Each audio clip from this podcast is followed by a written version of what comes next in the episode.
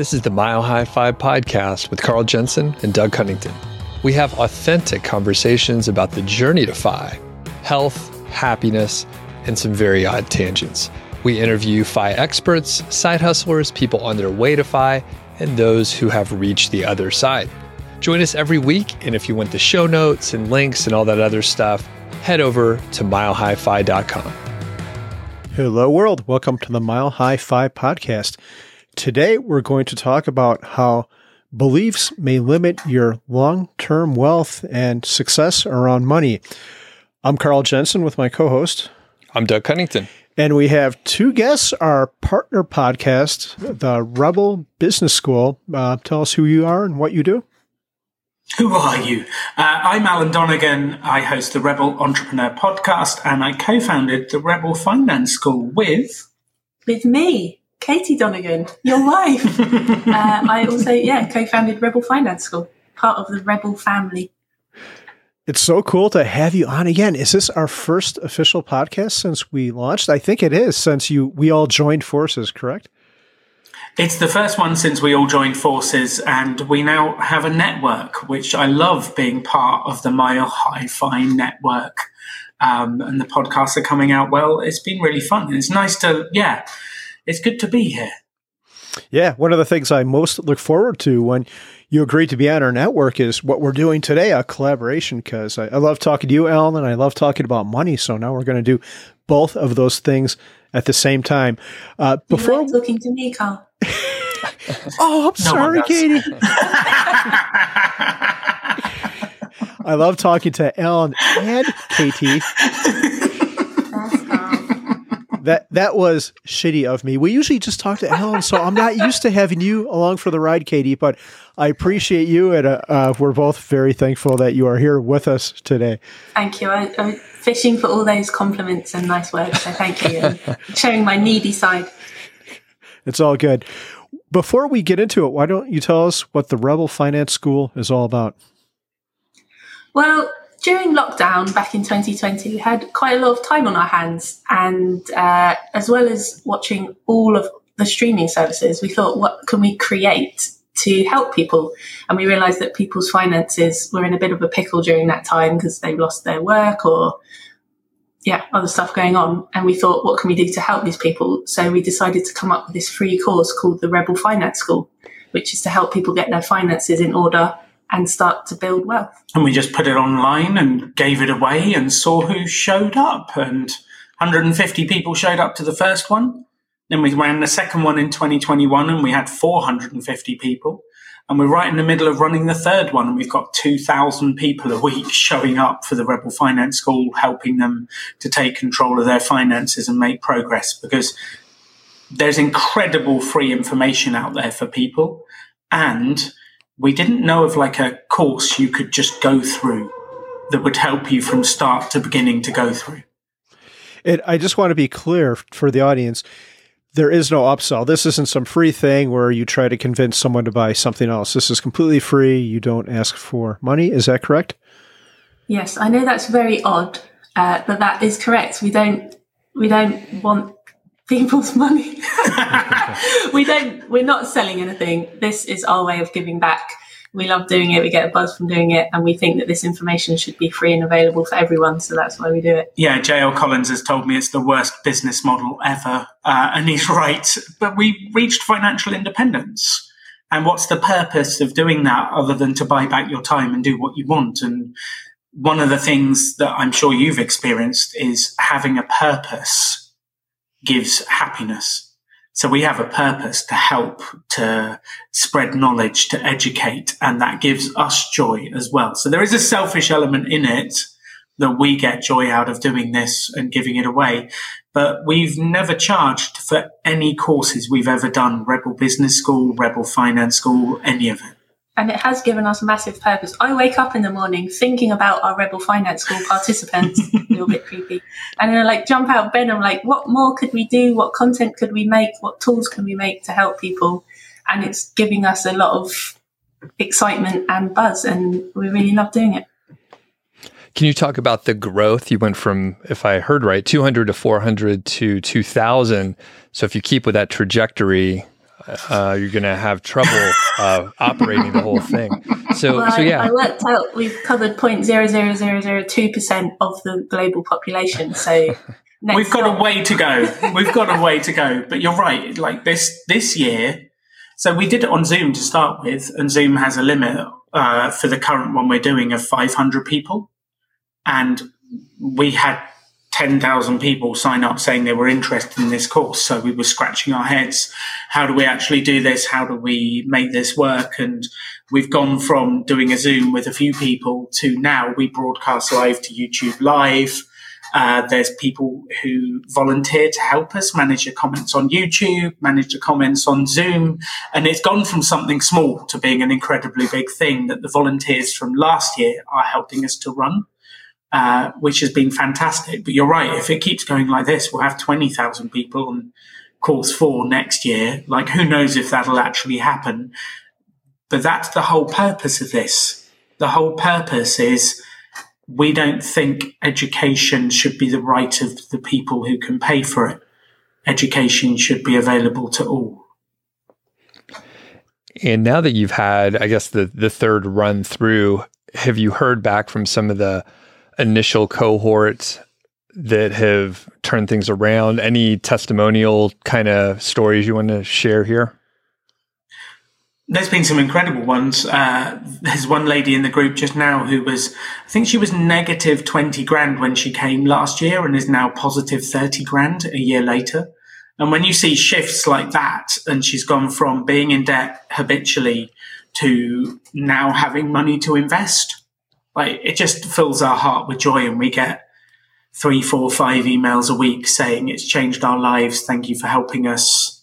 And that's why we do this. That's the whole purpose. That gives us the joy and helps to do it. And there's just so many people that, like, the Facebook group for Hell has 2,900 people in it that are going through this course and working it. There's a lady in New Zealand that emailed today saying it's her third time of doing the course. She's done every single one with us, and it's completely changed her financial future. So we just get a buzz from helping people and the responses that we get back. And, well, you know it, when people email about the podcast and say, you've really changed our minds, you've helped us, it just inspires you to do more. That's so good. I have to admit, Doug, I feel a little bit insignificant right now. They've got thousands. We get like an email every other week, or it's a little bit more than that, but we get a couple comments on YouTube, but I think we've got some work to do, Doug, if we want to catch Katie and Alan.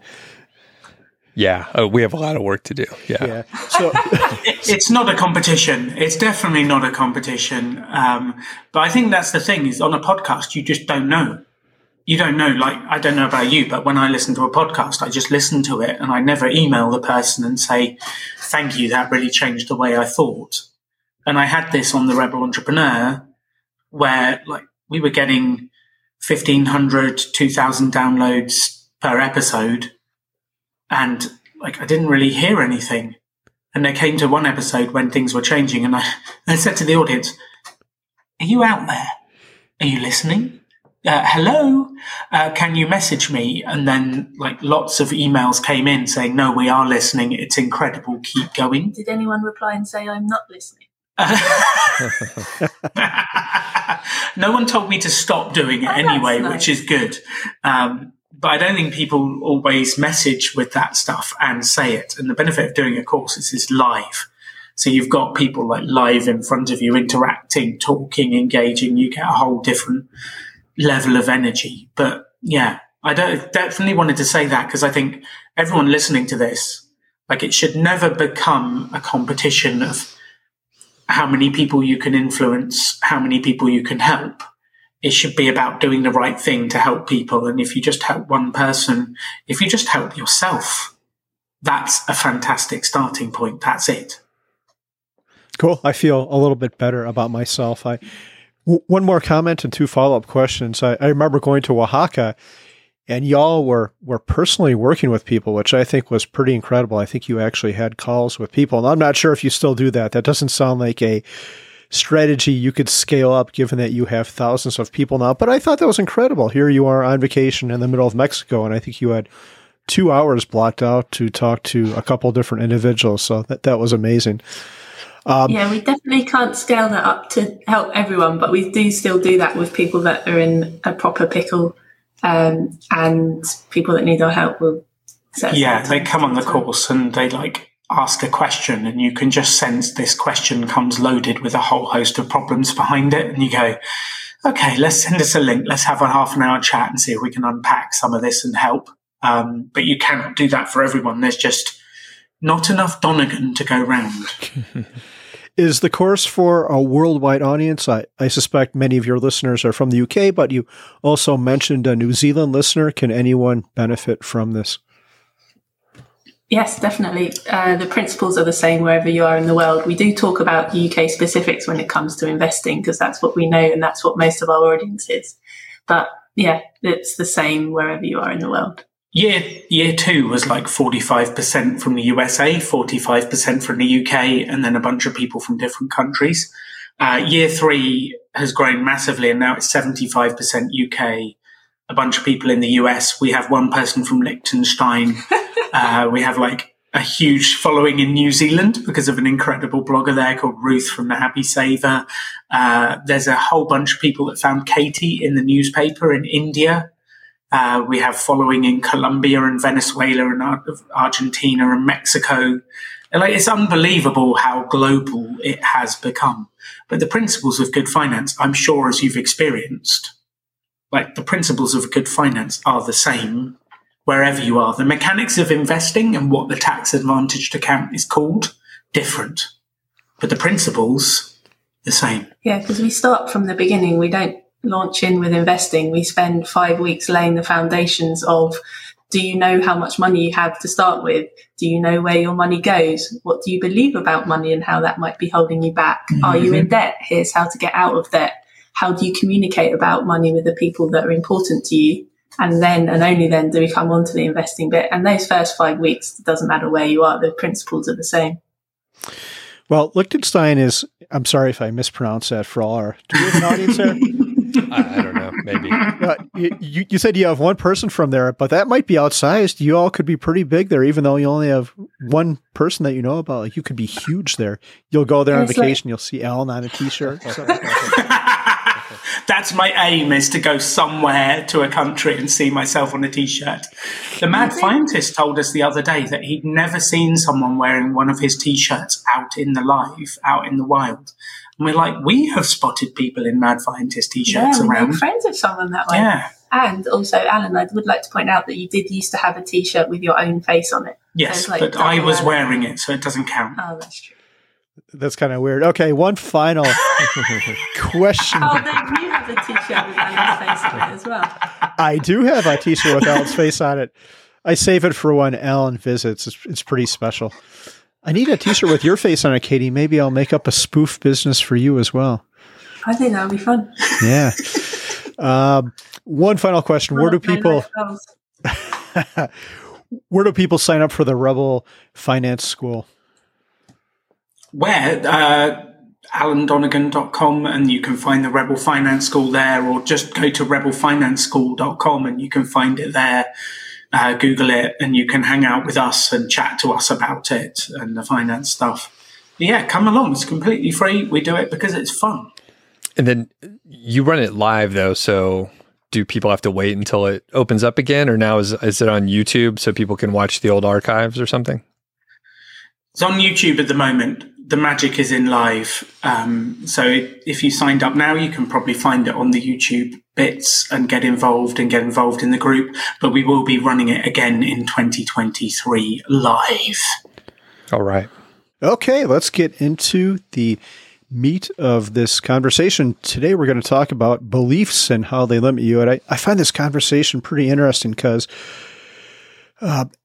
every human is different. And let's say you meet a 50-year-old person who is, I don't know, great or bad. Whatever that person is, most of the things they say to you and their beliefs are going to be cumulative. They're going to be a culmination of all the experiences they've had. So every person, whatever that they tell you, that is based on the stuff their parents told them. It's what news they exposed themselves to. It's their experiences their whole life, and that shapes the person you are. And that might be a lot of there might be a lot of baggage in there, right? And I think that's what we're going to talk to today, how that baggage might limit you. Let's see here. So how should we open up, Alan? Well, I think beliefs in general, the starting point I would say is, have you ever taken time to consider what you believe and choose your beliefs? Like Carl, Doug, have you ever gone and chosen, like, okay, what do I want to believe? Do I want to believe people are generally good, or do I want to believe people are generally bad? That's an oversimplification, but it's an example. Have you ever chosen your beliefs and what you think? I think I have, certainly for certain pieces, but only like once I was aware. And I have no examples, by the way, but I know there have been times where I was like, I'm choosing this. And actually, one of them is maybe not a belief specifically, but I think part of happiness is just deciding you're going to be more upbeat versus like everyone's out to get you. So maybe not a belief, but I've translated that into like how I'm operating and how it makes me feel and think.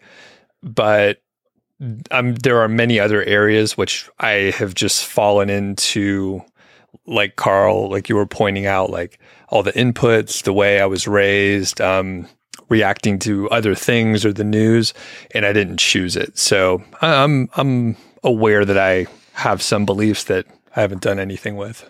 Yeah, Alan, man, that's a really difficult question, and I need to contemplate it more. But on the surface, I don't think I really choose my beliefs. What I like to do when I'm trying to decide something, like maybe a purchase or some other issue, is look at the data and see what the data has to say about it, and then make a decision based on that. But to back up a second, even though I'm saying I don't choose my beliefs, I think I can choose what I choose to believe in. And now if that makes any sense. So Doug hinted at this a little bit. I think it's true that you could choose to be happy and some of that. So I'm not choosing happiness, but I'm choosing to make decisions in my life that will lead to this by reading the news less, by not entertaining negative thoughts, by not driving when there's a lot of traffic, which gives me anxiety and makes me angry. So, but to actually choose a belief, I don't know. Where were you going with that, Alan? Well, I think lots of people say beliefs every day. So if you're listening to this, you go around saying beliefs, and beliefs are things like, I'm not good with technology. I'm not good with numbers. The rich get rich, the poor get poorer. It takes money to make money. Things that your parents might have repeated to you. I don't know if you had this one. My parents would repeat, money doesn't grow on trees. And it wasn't until later when I realized money was made of paper, and it literally is made of trees, that one kind of melted away a bit. But it's interesting, like these things that we inherit and say, and those are the things you repeat, the sayings you repeat, the beliefs about yourself, which another way of looking at is an identity. Those are the things that control you. Because if you say, I'm not good with numbers, does that give you a chance at looking through your numbers, working through it and figuring it out? Or do you just say, I'm not good with numbers, and bury your head in the sand and stop looking? And then you go, is it actually true?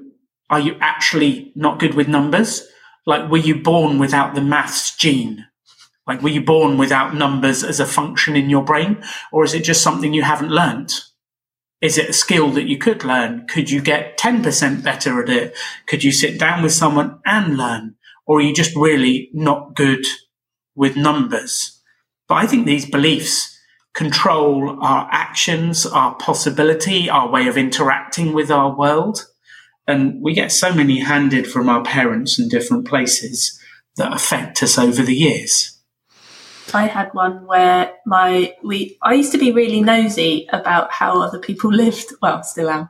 But as a teenager, I would pester my parents to get us to drive down the road where all the fancy houses were.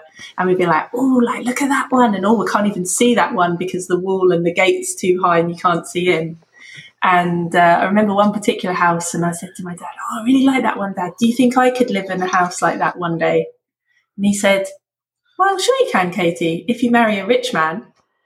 And so I can't do it myself then. And thankfully, both me and my mum, who was also in the car, reacted like, how dare you say that it's only possible if I find a man to do it for me or to provide it for me. But I could easily have adopted that as a belief that, oh, the only way for me to have financial success or have this fancy house is if I get it from someone else, and then I wouldn't bother trying for myself. And it's really interesting how those can seep in if you're not careful. No one likes seepage. So I'm curious, and I'd like to go back to the one you said about math. I'm bad at math. There might be certain people whose brains aren't wired as well for math, so they actually might not have the disposition to be as good at it as some people. They're never going to be a world-class mathematician, no matter how much they study. But my response to that would be something like, well, I might have to work a little bit harder at math, but here's what I can do to compensate for it. Am I thinking about this right? Or what would you say to someone who said, I'm bad at math? One of my favorite expressions Katie repeats is, it's not binary. And binary, as you know, means it's a one or a zero. It's like a computer thinks in ones or zeros. It's either on or off. It's either good or bad. It's either one or zero. So it's not you're either great at maths or you're not. And that's how people picture it, and they trap themselves by thinking in binary ways. It's not like I am either a Nobel-winning mathematician or I shouldn't bother. It's like, well, let's work to be like a little bit better. And you actually don't need to be that good at maths to be just enough to understand your finances, to understand where you're going, to understand. Same as technology. People go, oh, I'm just no good with technology.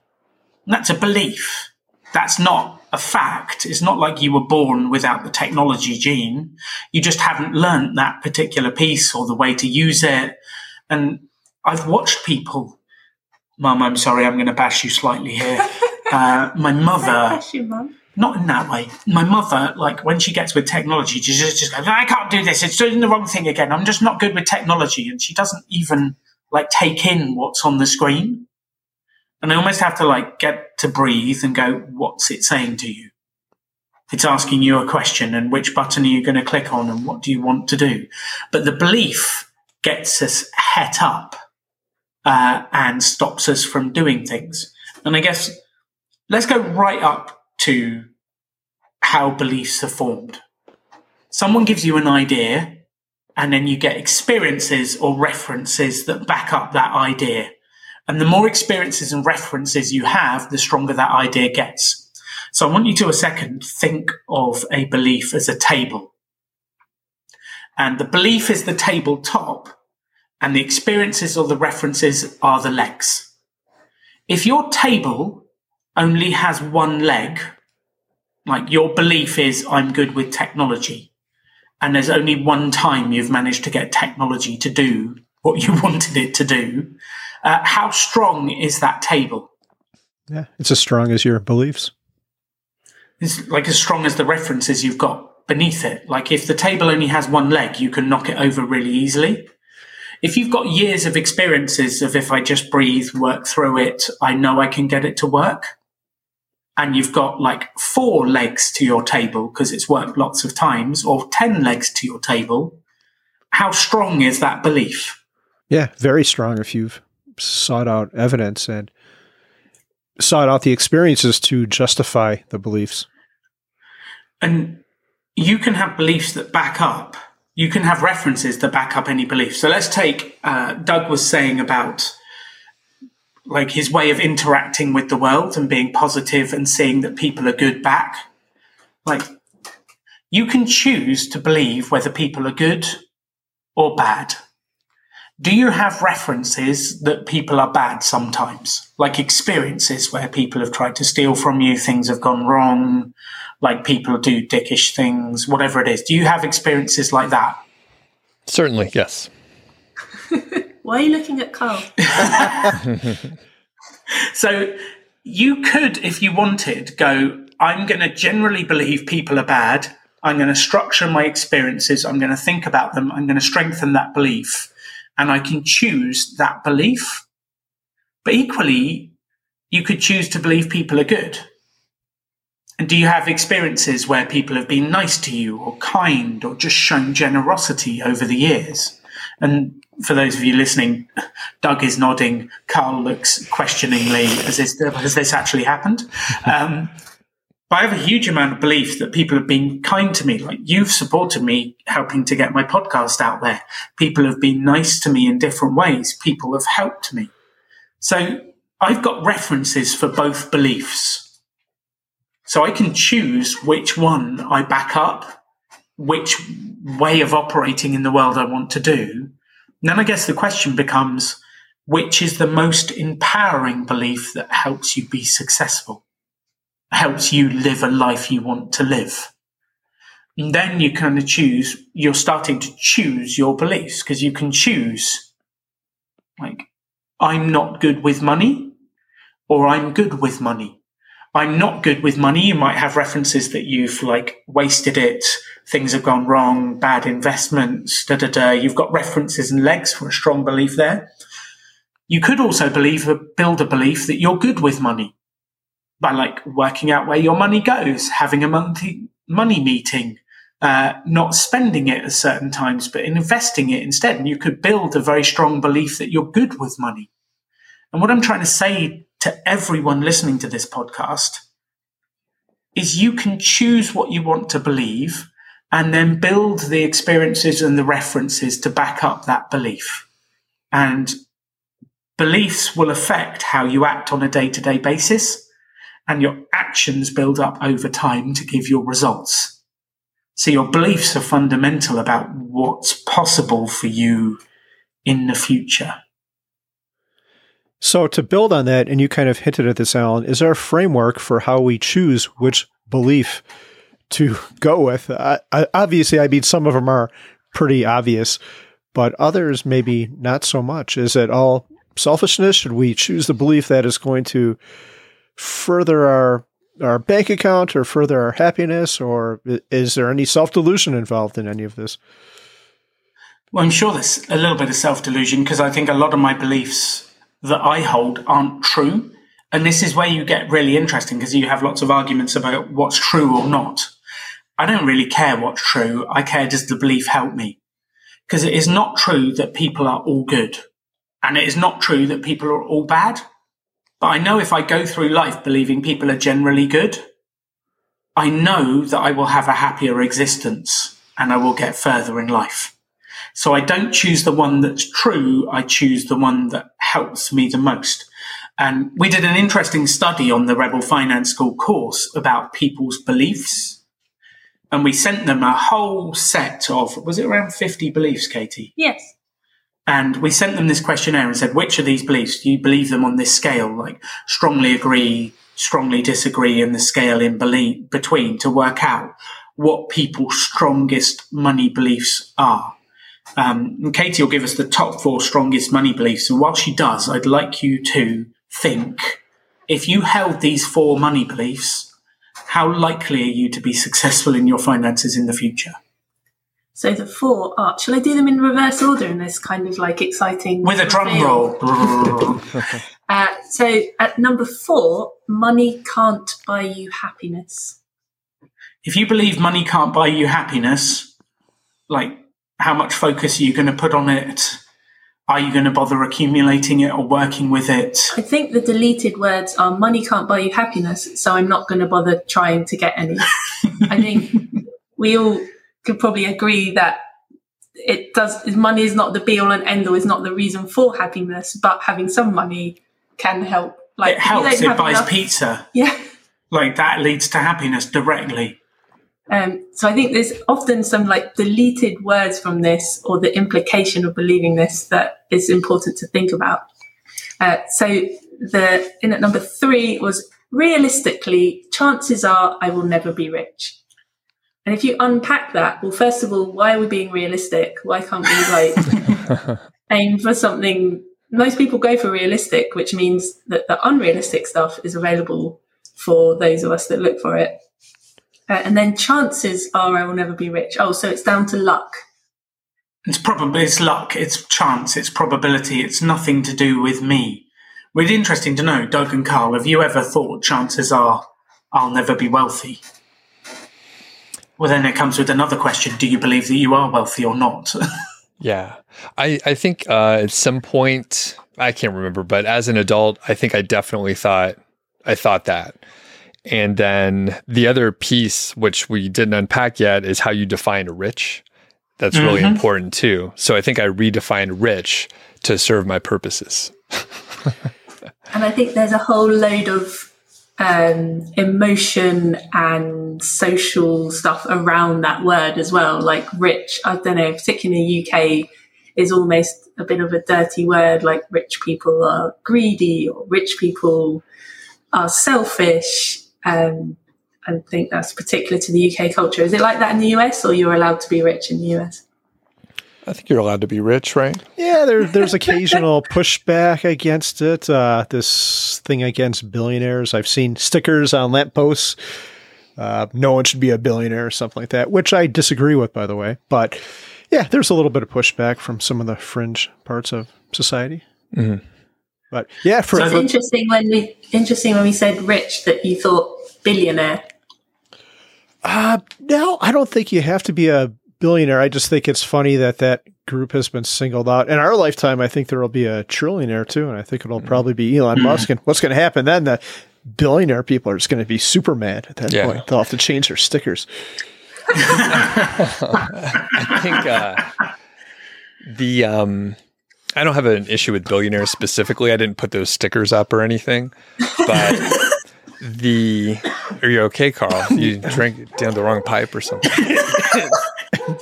Georgie's freaking out. She's saying, Carl, are you okay?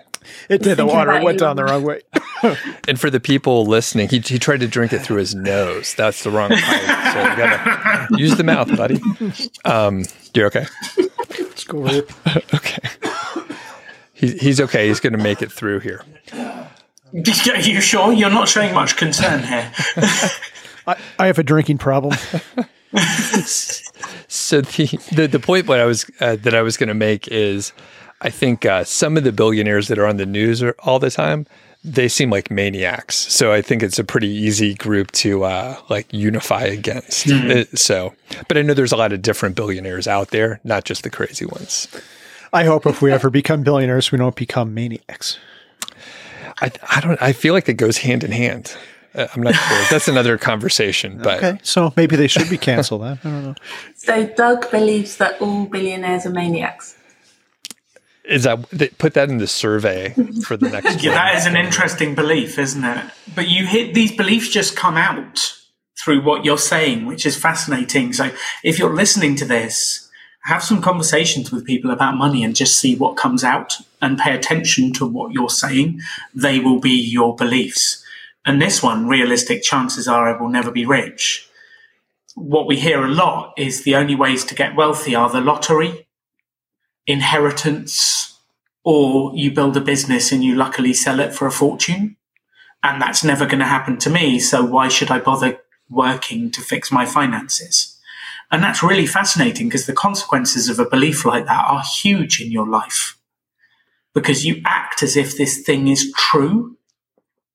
And actually, if you were born in the USA, if you were born in the UK, you're actually born with quite an opportunity to become wealthy if you want to. There's a huge amount of free resources. There's a huge amount of support.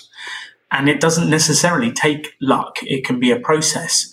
If you start saving early, as I'm sure you've talked about a lot on this podcast, with investing small amounts when you're young that compounds over the years, like the chances of being wealthy are, very, very probable, not improbable. So these beliefs change the way you act and will change your future. And I think people aren't careful about what they say. They just throw these sayings around and beliefs without actually realizing how much they affect your future, your life, your way of acting. Yeah, I saw a great quote once. This might have been on a lamp post as well. But it said something like, whether you think you can or you think you can't, you're probably right. Henry Ford. It was a Henry Ford quote. It's a fascinating one. And I think I just add to that and saying, like, just believing you can do something doesn't mean you will, but it gives you a chance. If you believe you can't, you won't even have a go. Like, you don't get a swing at the ball. You don't get a chance. It's like, well, I can't. Example? Yeah, do the bus example. So say that you're going to a bus stop. I know this probably doesn't work in the States because you don't have public transport, do you? But anyway, bear with me. Imagine you live in a place where there's buses and public transport, and you see the bus coming and you're a little bit far from the bus stop and you're like, oh, I'm not going to make that bus. So you stop trying and you don't try, and you're right, you don't make the bus because you don't try. But if you think, oh, I might make that, and you go for it and you run, and maybe the bus driver's a little bit nice as well, sees you running and waits for you. But if you don't try and run and you don't try and make it, you're not going to make it. So the belief becomes a self-fulfilling prophecy. And I think you look for evidence to back up your beliefs. So these things of money can't buy you happiness or realistic chances I will never be rich. People look for articles that say wealthy people aren't happy to back up that belief, so they never have to try, they never have to work on it. It's like, well, look, here's all the evidence. And they store all this evidence. They have all the legs to the tables. Their belief is rock solid. And what we say to them won't make any difference because that's the truth. They have all this evidence that backs up why they can never be successful and it will never work for them because they're just not lucky enough to be born with wealth. So they'll never try. But it's an evidence-based approach, and we back up our beliefs with all these articles. You know, the media loves a good article about money can't buy you happiness, or, you know, the wealthy are just there because of luck or whatever it is. Yeah, and I think this speaks to another foundational element of human nature, and that humans tend to be negative. I think it's called negativity bias. So we're wired to think that. So it might be a struggle to try to think in the right way. And I want to talk about that more, but maybe we save that for after we do number two and number one. I always wait till after I've done my number two, which is... It's a good policy. The rich get richer, the poor get poorer. So the implication of this one might be, well, I think of myself as poor, therefore I've got no chance. I can never be in the rich camp and things are only going to get worse for me. And it's also that belief has a binary aspect. You are either rich or poor. And it's really interesting, these kind of beliefs, how they trap you and they cause a duality or a binary element of you're either rich or you're poor. If you're rich, you will always earn more money. If you're poor, you will always be kept down. And if you start to believe these things, it can trap you. It can completely trap you. Have you ever had any of these beliefs? Doug said he had one of the ones like earlier, but have you ever had any of these money beliefs, or have you always believed that you can make money, you'll be fine, everything's good? Yeah, that's so interesting. And this goes back to a question you asked earlier, which I did not answer, if I ever thought, if I considered myself wealthy or if I thought I would be wealthy. And the first one is, yeah, I think I'm wealthy now. Life is great. But I never even considered it was a possibility when I was a kid. And I'm not sure why. They had this goofy show. It was actually an Englishman, Robin Leach, called The Lifestyles of the Rich and Famous. Have you heard of this? Did they show that in the UK? It sounds good, though. It was this guy with an accent who would drink champagne on this big boat. And then they would show these houses, these people with helicopters, and these big mansions on the French Riviera and all these places. But my grandmother used to love the show. And I guess for me, like, those people on the show were probably rich, but they're super rich. They're like, they're not one percenters. They're like 0.01 percenters or more. So when you have an expectation like that thrown at you from the media, of course you're, at least in my case, I wasn't even going to consider it because that is so far away from where my life is. But that was just an error of the information I was paying attention to, or the information my grandmother showed me when I was at their house on Sunday night or whenever that show was on. Yeah, so I'm not sure. I don't think I answered your question, or maybe I did. What was the question? I think the point we're trying to make from all of this is about considering the beliefs that were handed down to you by your parents, by your grandparents, by the TV shows, by the things around you, and then considering, do I actually believe that, or do I want to choose a different belief for myself? And we've been kind of poking holes at these beliefs. And I want you to imagine, like, if it's a tabletop is the belief, and the belief is the rich get richer and the poor get poorer, well, let's like chop out some of the legs for that belief to weaken it and then start to install a new belief. So the rich get richer, the poor get poorer. Is that always true? Or are there people who start with nothing and make it? Well, there's plenty of examples of that.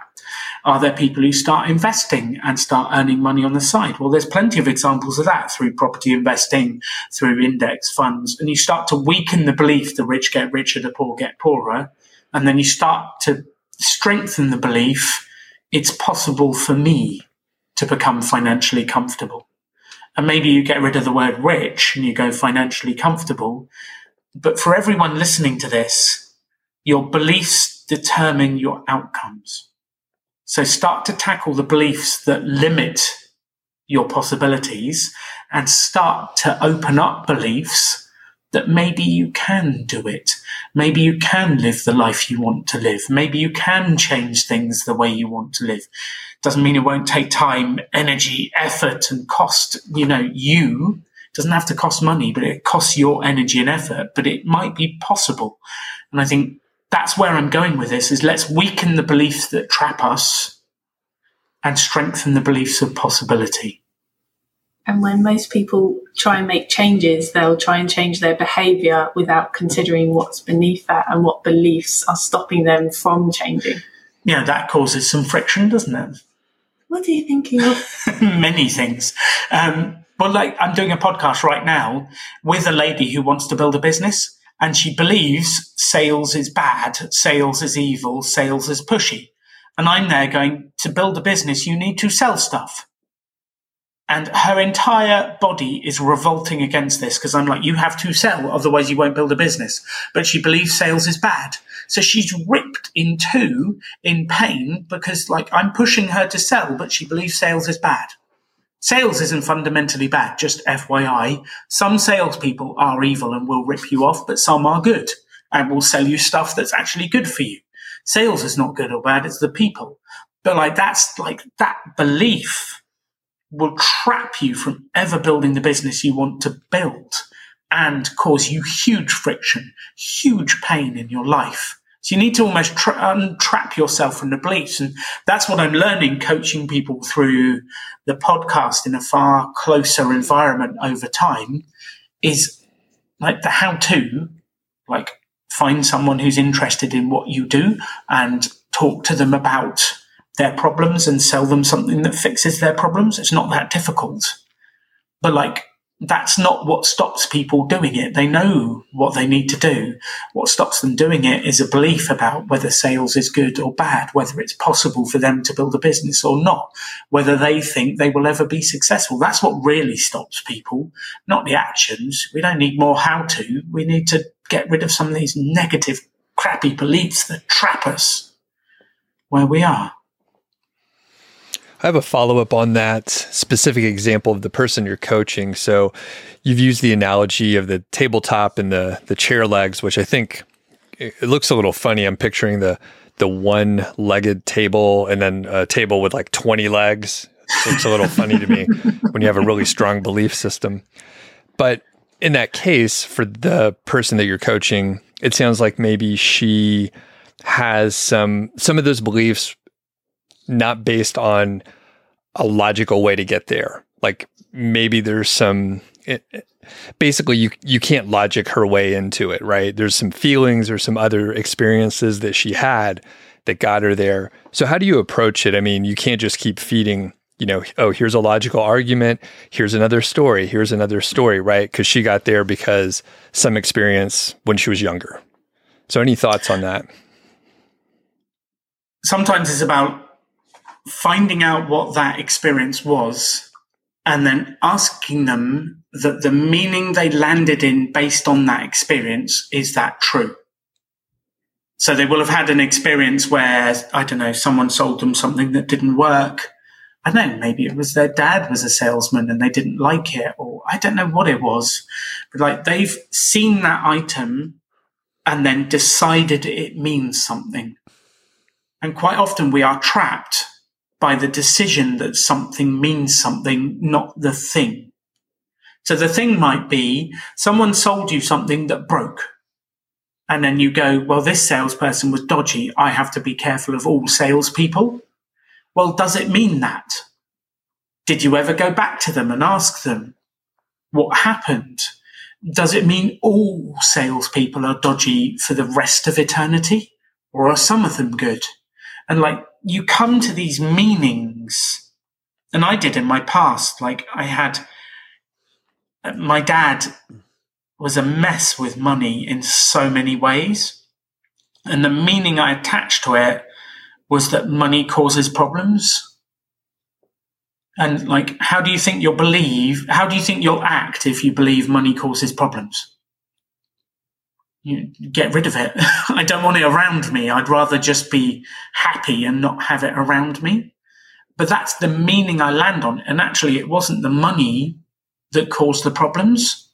I just decided that was the thing. It was actually my dad's way of dealing with it all that caused the problems. And you have to go back and go, well, like, did that actually equate that? But we almost create these equations in our head. This experience equals this meaning. And that will forever be the way life is. And you think, really?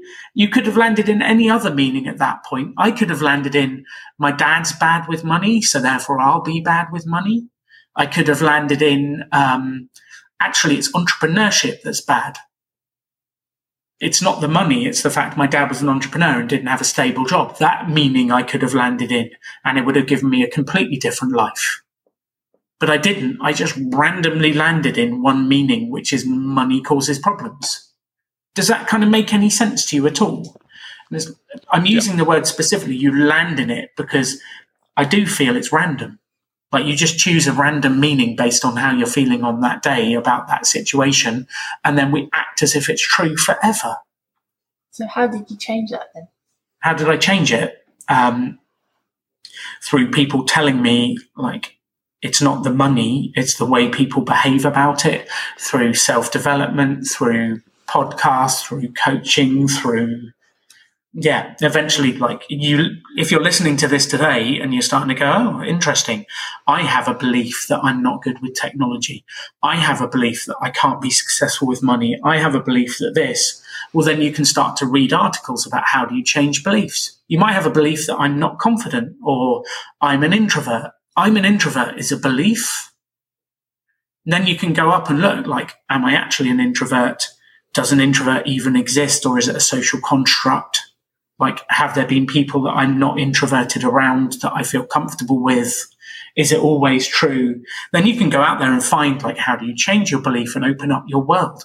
But it all starts with realizing these things are beliefs. And there'll be a whole bunch of people who are listening to this right now who goes, I'm an introvert and it's not a choice. Back off, Donegan. This is the way I am. Well, there's another belief. It seems like a lot of this is maybe caused by ego too. If you've got a strong ego, you might not be willing to burn down some long-held belief. You kind of have to be open to receive new information, to acknowledge that a thought you had may not be correct and that you may need to work on yourself a bit. We're built to be consistent at all costs. Mm-hmm. And if you suggest something to me that's not consistent with who I think I am, or what you've said in the past, I might be offended and reject it and not be open to listening. I said I was introverted in 1985, and I've been repeating that for the last 40 years. Therefore, it is a fact, and that is the way life is. And if you say anything else, it is untrue. And we as humans are built to be consistent. The whole world backs up. You said this once, therefore you must behave that way forever. And it's the worst thing we can do to people, because stuff changes, life changes, things change. I change my mind sometimes. Have you ever changed your mind, Doug and Carl? Constantly. Yeah. Yeah. Yeah, I think it's great. I remember there was someone in the U.S. I'm not going to go into.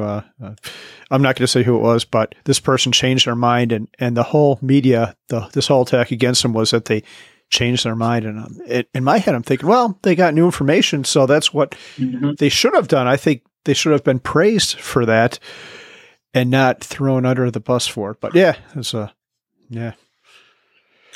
and that's why we struggle to change, because the whole world tells us it's bad to change our mind. And yet that then traps us where we are, with the beliefs we are, doing what we are, and we can never change. I think change should be celebrated. Like, if you've got new information, if you've listened to this and gone, oh, okay, maybe I do have a chance to become wealthy. Maybe it's possible for me, and you've changed that belief having listened to this, celebrate. Like, you've got a whole new world of possibilities in front of you, and we will all be cheering you on to go for it. We want you to do it. Yeah, fantastic. Katie, now that you've done your number two, should we get to number one? I always do it in that order. So in at number one, it takes money to make money. So what the heck does this even mean? Can you elaborate? And to back up a second, this is the number one badly held belief that you've heard from your survey, or from survey participants in the Rebel Finance School. Is that correct? Yeah, the most strongly held belief of those list of 50-odd beliefs that we asked people about. Which quite angered me, because I've spent a decade fighting against this belief, literally a decade of my life trying to smash this one belief. Do you know where it comes from? No. Do you know how long this belief has been around? Forever. I have a guess. Can I guess? Yeah. I feel like a bank said this. I feel like someone that loans money said this.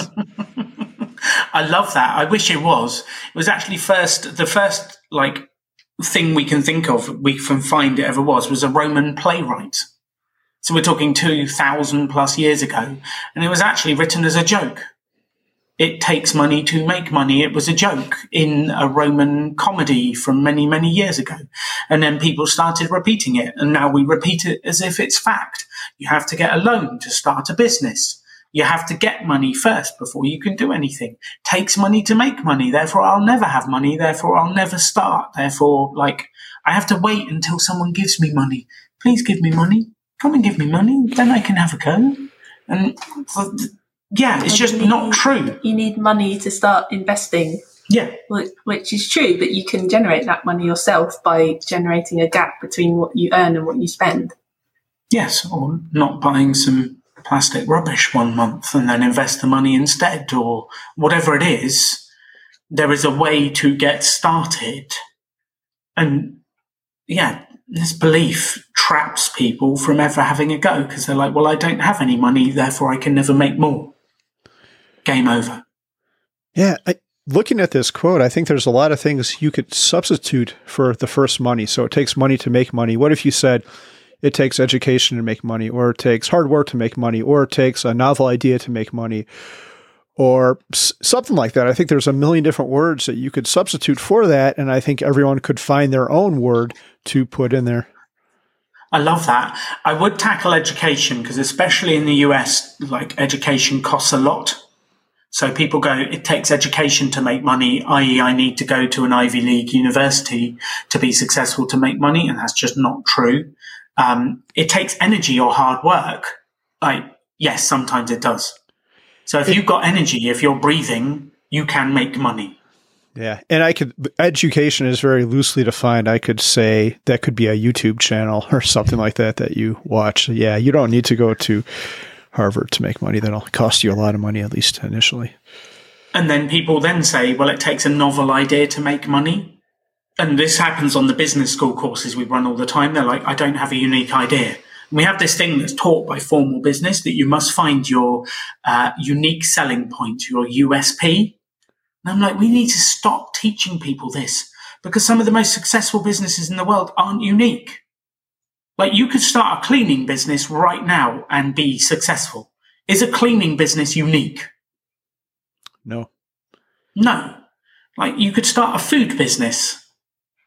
It's not unique. We've been selling food for a while now, a couple of years. Like, it's not unique. It's not special. You don't need a novel idea. You just need to go out there and do something, sell it, make someone's life a little better and add value. And I think we get trapped in these beliefs that it takes this to do this, and it doesn't. You've got everything within you. All the resources within you now are there to be able to make progress on what you need. It does take energy and it does take time. That's about it. The rest of it, you can magic up along the way. So I'm curious, we've gone through the 4 points now, and I struggle with limiting beliefs too. Doug and I actually had a podcast episode a while ago, how I talked about my negativity, and I'm too negative. I let negative thoughts enter my head. So what I found is you have to be working at it constantly. You have to be shutting down those thoughts and redirecting your energy. Do you have any other tips that you would say to people when asked if they ask you for advice about how to redirect their beliefs or how to start thinking positive about a situation? Like, they want to make the effort, but they're not sure exactly where to start. Number one, surround yourself with people who believe the opposite.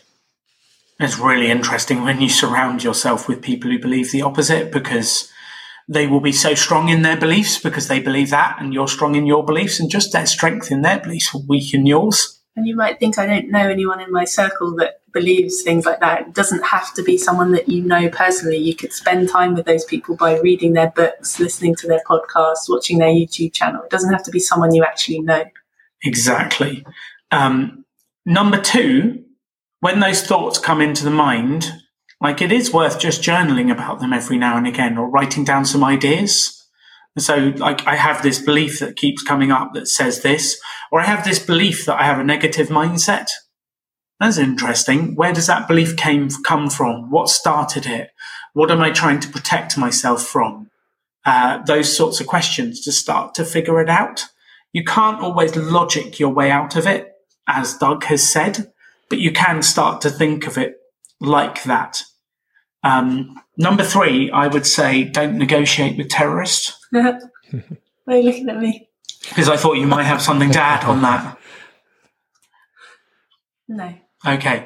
What I mean by that is sometimes things your brain says have positive intentions, like they're trying to protect you, but they're just not useful.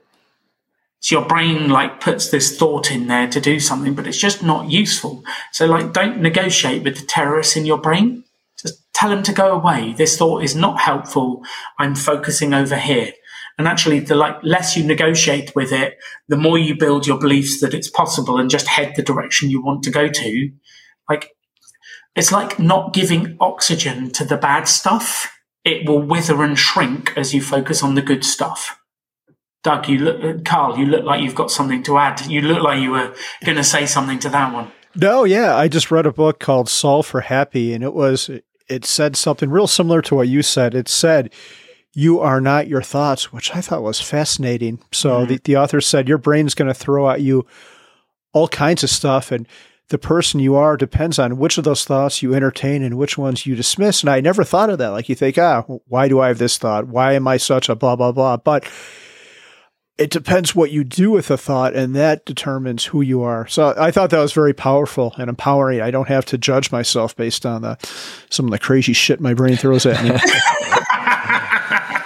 I think another way of thinking about it as well is, if you can figure out who gave you this belief, was it your mum? Was it your dad? Was it your school teacher? Who was it? Did it come from society in general? And then thinking, do I want the results of the person that gave me this belief?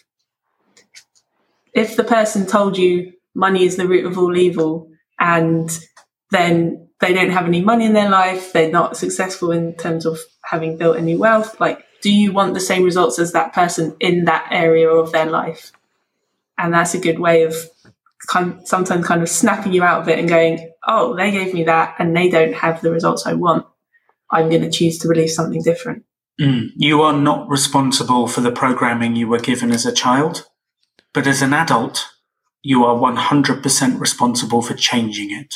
Oh, so good. So don't let that stuff define who you want to be in the future, take a choice, take a choice. And then I think my final bit is build proof for the new belief you want to build. So if you want to develop a new belief that I am good with money, well, that's great. Say I'm good with money and then start to do the stuff that builds the legs. So I'm good with money, so I will check my account and see where the money's going. I will have a monthly finance meeting where I look at my net worth and work out how much I've spent. Then you will start to actually do the behaviors that back up the identity or the belief that I'm good with money.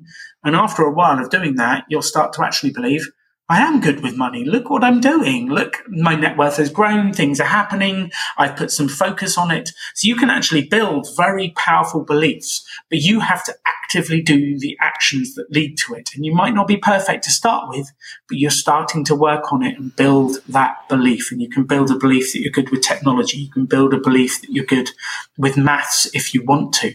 Look, I can add up if I give myself time and work through it. I can use a spreadsheet and I've got proof. I've learned how to use it. I've done the stuff, and I build evidence for myself to back up the beliefs and identity that I want to have about myself, not ones that are handed to me by society. Wow. I have nothing to add. How about you, Doug? Just a very small one. And it's about my hair. And I have a limiting belief that I can't grow a full head of hair. And I'm gonna try and change it. So we'll check in. Well, give me like a couple years, something like that. I'm not sure how long it takes to restore hair follicles. I have just read an article about stem cell therapy and the applications of regenerating hair follicles for men. Mm-hmm. So maybe there is a possibility if that's what you want. But you might also look at it that you do save a lot of time washing your hair and preening it, and you might actually be better off without it. I think I am. I spend a lot on lotion because I have a big forehead now. It goes all the way to the back of my neck. So, but that was a good finish, Alan. That was a strong finish, and I ruined it.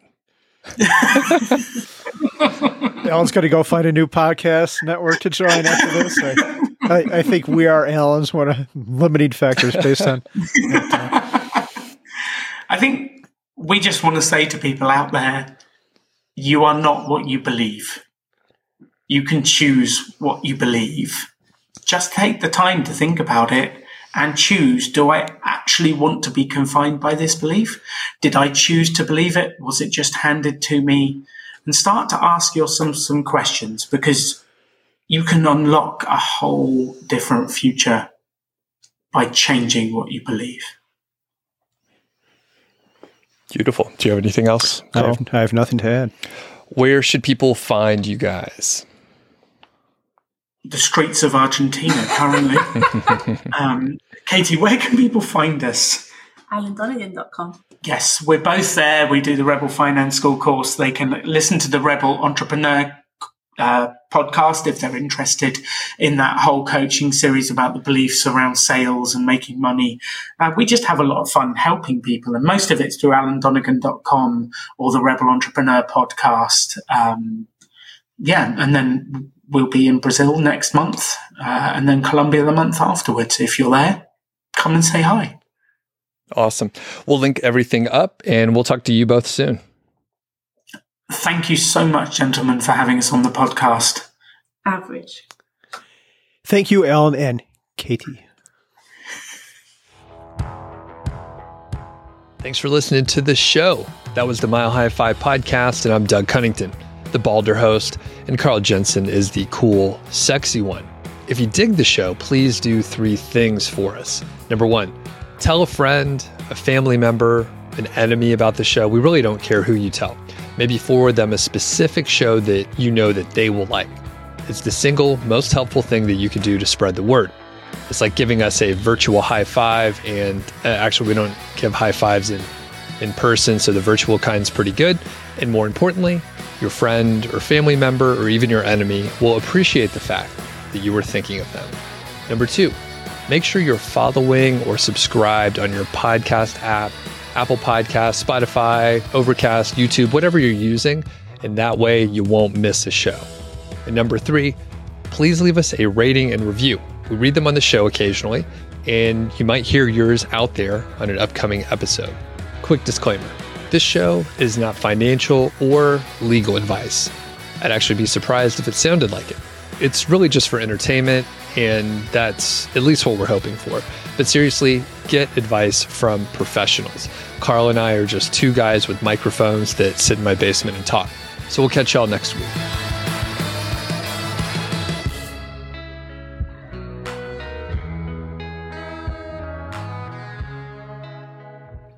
Where are you two located these days? We are in Buenos Aires, Argentina. Eating empanadas, steak, and alfajores. What was that last thing you said? It sounded like alcoholes, but I know y'all don't drink. Alfajores. They are basically two biscuits, not your biscuits, not your weird cookies, fluffy things. Two cookies. And you put dulce de leche in the middle. You know what dulce de leche is? Yes, see. Yeah, it's just like a dulce de leche sandwich in two cookies. And sometimes they enrobe it in chocolate. Yeah, it's called bañado en chocolate, which basically means bathed in chocolate. That's what you do every day. Mm-hmm. And Carl, you've actually had alfajores before. I brought them to you because a company that I helped mentor... they made those little pastries. Do you remember those? Oh, I do. Okay. Yeah. How could you not remember that, Carl? Unbelievable. Actually, Carl, you've already tried them and I bought them for you. So, don't be a dick.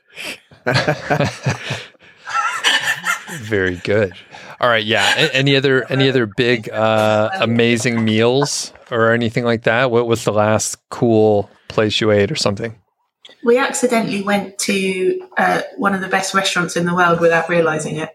It happens to be 2 blocks from our house called Don Julio's, and it's one of the best steak restaurants in the world.